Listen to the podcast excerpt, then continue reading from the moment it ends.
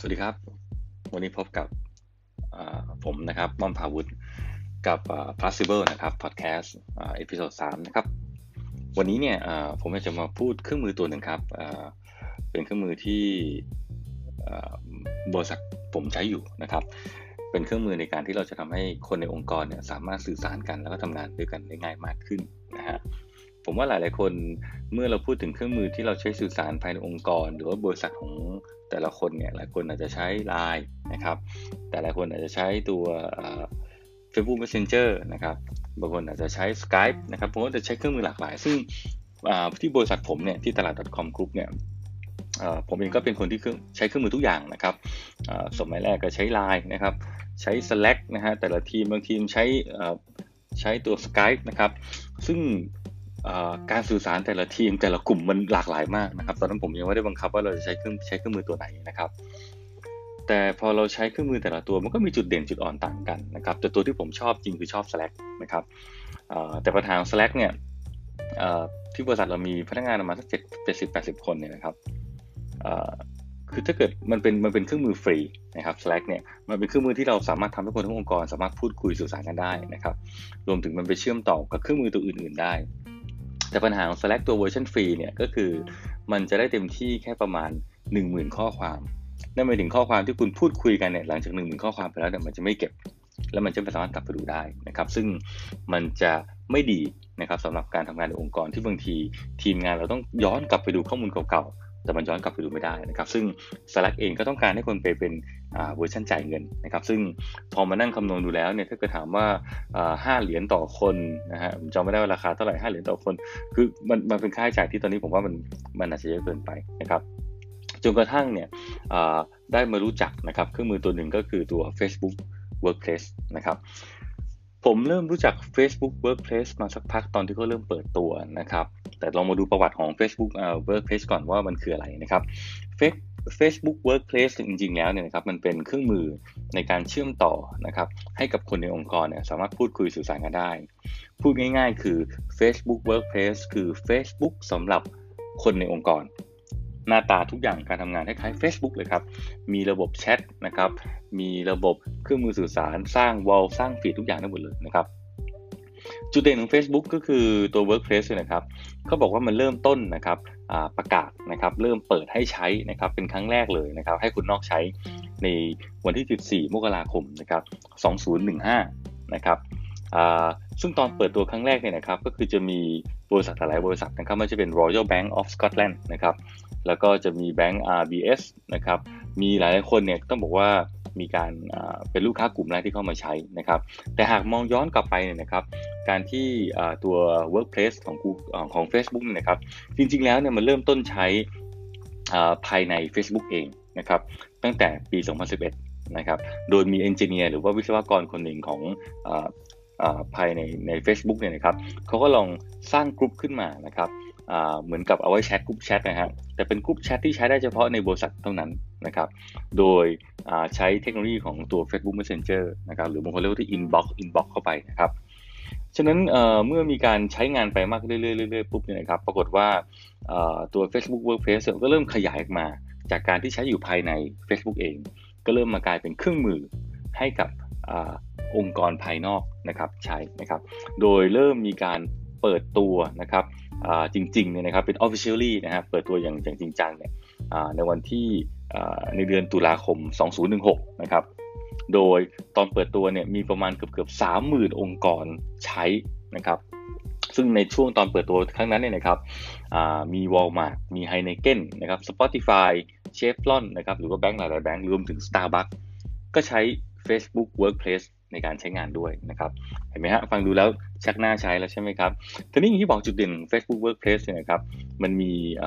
เขาเรียกเครื่องมือหลาย ๆ อย่าง ถ้าเอาง่ายๆอย่างที่บอกไปตอนต้นเมื่อกี้คือมันคือ Facebook เลย คุณมี Facebook ของคุณเองในองค์กรคุณเอง คนภายนอกเข้ามาใช้ไม่ได้นะครับมันมี News Feed มันมีกรุ๊ปนะครับคุณสร้างกรุ๊ปได้ มันสามารถทำเขาเรียกว่าเป็น multi company collaboration ก็คือ คุณสามารถสื่อสารกับองค์กรอื่นๆได้เหมือนกันนะครับทำเป็นเขาเรียกเป็น เป็นความร่วมมือพูดคุยระหว่างองค์กรกันได้นะครับ มี workplace chat นะครับหรือว่าตัว work chat นะครับตัวนี้ work มากนะครับมีการ live video นะครับคุณสามารถทำการถ่ายทอดสดได้เลย แต่การถ่ายทอดสดอันนี้นะครับเหมือน Facebook Live แต่มันเป็นการถ่ายทอดสดเฉพาะในองค์กรคุณเท่านั้นนะครับ ซึ่งผมใช้เยอะมากนะครับ รวมถึงเขาเรียกว่าเป็น people directory คือข้อมูลของบริษัทนะครับ คนภายในองค์กรนะครับ ต้องบอกก่อนว่า Facebook Workplace เนี่ยฟรีฮะนะครับ ใช้งานฟรี ก็คืออถ้าเกิดเป็น standard นะครับ ไม่มีค่าใช้จ่ายครับ แต่ถามว่าถ้าเกิดต้องการความเป็นพรีเมียมขึ้นมานะครับ เป็นพรีเมียมเนี่ย คุณก็จ่ายสามเหรียญสามดอลลาร์นะครับ ต่อคนต่อเดือนนะครับ ซึ่งจุดเด่นของมันก็คือมีอะไรมากมาย ซึ่งตรงนี้ผมเองใช้เวอร์ชันฟรีอยู่นะครับ เพราะว่าอย่างที่บอกคือพนักงานเรามาสักเจ็ดแปดสิบคนเนี่ยแล้วผมดูความสามารถของเวอร์ชันฟรีเนี่ย มันก็เพียงพอ แล้วมันก็โอเคเลยทีเดียวนะครับ ทีนี้ จริงๆ ผมเห็นมานานแล้วแหละนะครับ แต่เพียงแต่ว่าคนที่มากระตุกต่อมให้ผมรู้สึกว่าผมอยากจะเอา Facebook Workplace มาใช้ในบริษัทนะครับจริงๆผมเป็นคนที่ชอบลองเครื่องมืออะไรใหม่ๆเยอะๆเยอะแยะหมดเลยนะฮะก็คือพี่โก้นะครับ CEO ของอนันดานะครับวันนั้นผมเชิญเข้ามาที่หลักสูตร BF นะครับมาเป็นวิทยากร แกก็มาเล่าให้ฟังว่าตอนนี้ที่อนันดาเนี่ยใช้ตัว Workplace นะครับและแกก็ใช้การถ่ายทอดสด นะครับ เพื่อประกาศอะไรบางอย่างภายในแก ซึ่งผมเห็นเฮ้ยโอ้ประทับใจมากนะครับ แล้วแกก็บอกว่าแกก็มันเป็นเครื่องมือที่ใช้ฟรีได้ด้วย จากนั้นเองผมก็เริ่มมีการเริ่มต้นนะครับ อย่างที่ผมเริ่มต้นใช้ในองค์กร หากใครสนใจใช้ใช้วิธีผมก็ได้นะครับหนึ่งก็คือตัว Facebook Workplace เนี่ยครับวิธีการใช้งานมันง่ายมากครับ เข้าไปที่ workplace นะครับ ไม่มี web นะฮะ http นะครับ workplace.facebook.com นะฮะ เมื่อเข้าไปแล้ว คุณก็เอาอีเมลบริษัทคุณนะครับย้ำนะฮะอีเมลบริษัทของคุณก็คือ ชื่อคุณแอดโดเมนบริษัทคุณเข้าไปนะครับ คุณสามารถใช้อีเมลบริษัทคุณสมัครเข้าไปได้เลยนะครับนั่นหมายถึงใครก็ตามที่มีอีเมล เป็นชื่อบริษัทคุณทุกคนก็จะสมัครเข้าไปใช้ได้ และอยู่ภายในองค์กรเดียวกันนะฮะฉะนั้นเมื่อคุณเข้าอยู่ในนี้แล้วเนี่ยนะครับจุดเด่นคือคุณสามารถพูดคุยสื่อสารได้ คุณสามารถสร้างวอลนะครับเป็นวอลกลางบริษัทให้คนเข้าไปเขียนข้อความอะไรได้ นะฮะคุณสามารถสร้างเป็นกลุ่มขึ้นมาได้ เช่น ในฝั่งผมนะฮะมีกลุ่มที่เป็นเกี่ยวเรื่องไอทีกลุ่มบัญชีกลุ่มฝ่ายเซลล์นะครับหรือบางครั้งเนี่ยผมมีโปรเจกต์ใหม่ๆโผล่ขึ้นมา ผมก็สร้างกลุ่มขึ้นมาใหม่ แล้วก็ดึงจากคนฝ่ายต่างๆเข้ามาพูดคุยกันได้ จุดเด่นของตัว workplace ที่ผมชอบมากคือตัว work chat นะครับซึ่ง Work Chat จริงๆ คือ Facebook Messenger นะครับแต่จุดเด่นคือมันมีความสามารถเทียบเท่า Facebook Messenger แต่มันเป็น private สำหรับองค์กรเท่านั้น สาเหตุที่ผมยกเลิกนะครับใช่ไหมครับพอเราเริ่มใช้ Workplace เนี่ยผมทดลองใช้กับกลุ่มทีมเล็ก ๆ ของผมก่อน ตอนเริ่มต้นเนี่ยผมใช้กับทีม Business Development หรือทีม BD เราลองคุยกันกลุ่มเล็กก่อนว่าเฮ้ยไอ้เครื่องมือตัวนี้มัน work หรือเปล่านะครับหลังจากเราลองใช้อยู่มาสักเกือบเกือบเดือนเนี่ยผมก็เห็นว่ามัน work ใช้ได้เลยนะนะครับผมก็เริ่มมีการ roll out หรือขยายออกไปแล้วสั่งทั้งบริษัทเลยครับว่า ต่อไปนี้เครื่องมือการสื่อสารของบริษัทตลาด .com group นะครับซึ่งรวมถึงบริษัทตลาด .com แล้วก็บริษัท pay solution บริษัทเรื่องการชำระเงินเนี่ยนะครับบอกทุกคนจะต้องใช้อยู่ภายใต้เครื่องมือสื่อสารตัวเดียวกัน ก็คือตัว Facebook Workplace นะครับถามว่าทำไมผมถึงเปลี่ยนนะครับ ปัญหาที่ผมเจอคือพอผมไปใช้ไลน์นะครับ มันมีบางทีเมื่อก่อนใช้ไลน์ในการพูดคุยกัน ปัญหาของไลน์คือการสื่อสารส่วนตัวบางครับเพื่อนๆแชทเข้ามา นะครับคนนู้นคนนี้แชทเข้ามาแฟนทักเข้ามา พ่อแม่ทักเข้ามา มันรวมอยู่ในไลน์หมดเลยนะครับ ผมก็เลยแก้ปัญหาบอกเอางี้แล้วกัน ผมตัดปัญหาคือผมไม่ใช้ไลน์นะครับ ผมหันมาใช้ตัว Facebook Workplace ซึ่งข้อดีของผมคือไลน์ของผมเนี่ย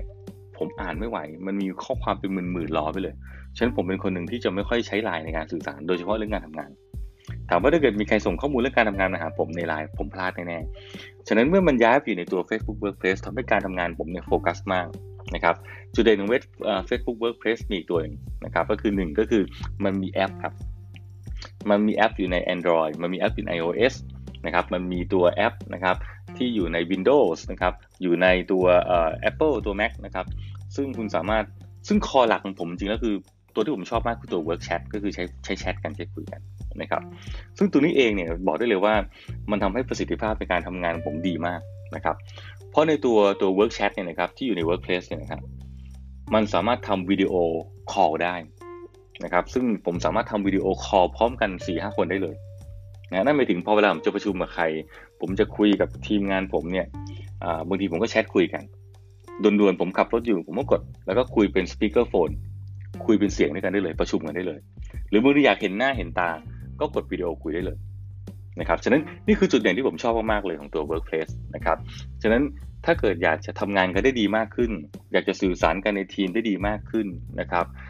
เครื่องมือตัว Facebook Workplace เป็นเครื่องมือฟรีที่ดีตัวหนึ่งเลยที่ผมแนะนำเลย highly recommend จุดเด่นตัวที่ผมชอบมากคือปัญหาของการใช้พวกไลน์เครื่องมือต่างๆเนี่ยแชทอะไรต่างๆปุ๊บเนี่ยพอคุณแชทเสร็จอย่างไลน์เนี่ยพอคุณเปลี่ยนเครื่องหรือเปลี่ยนมือถือเนี่ยมันหายครับ มันไม่ได้ backup ไว้ให้ คุณต้องมานั่ง backup เองถูกไหมฮะและการ backup เนี่ยของข้อความบนไลน์เนี่ยค่อนข้างจะยุ่งยากและซับซ้อน แต่ในกรณีของ Facebook ข้อความทุกข้อความที่คุณพิมพ์เข้าไป โดยเฉพาะข้อความเกี่ยวเรื่องการทำงาน มันถูกเก็บไว้หมดเลยนะครับคุยมา 3 4 ปีมันเก็บไว้หมดเลย เก็บฟรีเพราะว่า Facebook เองเนี่ยคุณคิดดูแล้วกันว่าวันๆเนี่ยเฟซบุ๊กเก็บข้อมูลจากคนกี่พันล้านคนฉะนั้นการเก็บข้อมูลตรงนี้ต่อมันเป็นเรื่องที่ปกติมากนะครับ บางคนอาจจะบอกเฮ้ยกลัวเรื่อง privacy นะครับผมไม่ค่อยห่วงเท่าไหร่เพราะว่าหนึ่งก็คือในแง่เรื่อง policy ต่างๆนะครับของ Facebook ค่อนข้างจะค่อนข้างจะรุนแรงนะครับแล้วตอนนี้ยังไม่มีโฆษณาอะไรเข้ามานะครับบริษัทยักษ์ใหญ่จากเมืองนอกยังใช้ ผมเองก็เลยค่อนข้างจะมั่นใจก็เลยใช้งานด้วยเหมือนกันนะครับฉะนั้นคุณสามารถเซิร์ชค้นหาข้อมูลทุกอย่างที่คุณแชทอะไรไปคือมันสะดวกมากนะครับ ผมคงไม่รู้จะอธิบายยังไงดีนะครับคำแนะนำที่ดีที่สุดคือให้คุณไปลองใช้ดู หากคุณเป็นเจ้าของบริษัทนะครับ ก็ลองเข้าไปดูนะครับ อย่างที่บอกคือ workplace.googlefacebook.com หากคุณเป็นทีมงานไอทีหรือทีมภายในองค์กร คุณอาจจะเริ่มต้นลองใช้กับทีมคุณเองก่อนก็ได้นะครับ แต่จุดสำคัญคือคุณต้องมีอีเมลโดเมนภายใต้ ชื่อบริษัทคุณเองนะครับถามว่าคุณใช้ at google อ่า at gmail ได้ไหมคำตอบคือไม่ได้นะครับ ต้องเป็นอีเมลที่ไม่ใช่ฟรีอีเมล นะครับ ฉะนั้นวันนี้อยากจะแนะนำเครื่องมือที่ผมใช้แล้วดีมากๆนะครับ ก็คือตัว Facebook WordPress นะครับลองไปใช้กันได้ฟรีเลย และถ้าเกิดถามว่าใช้ฟรียังไง มันมีเครื่องมือ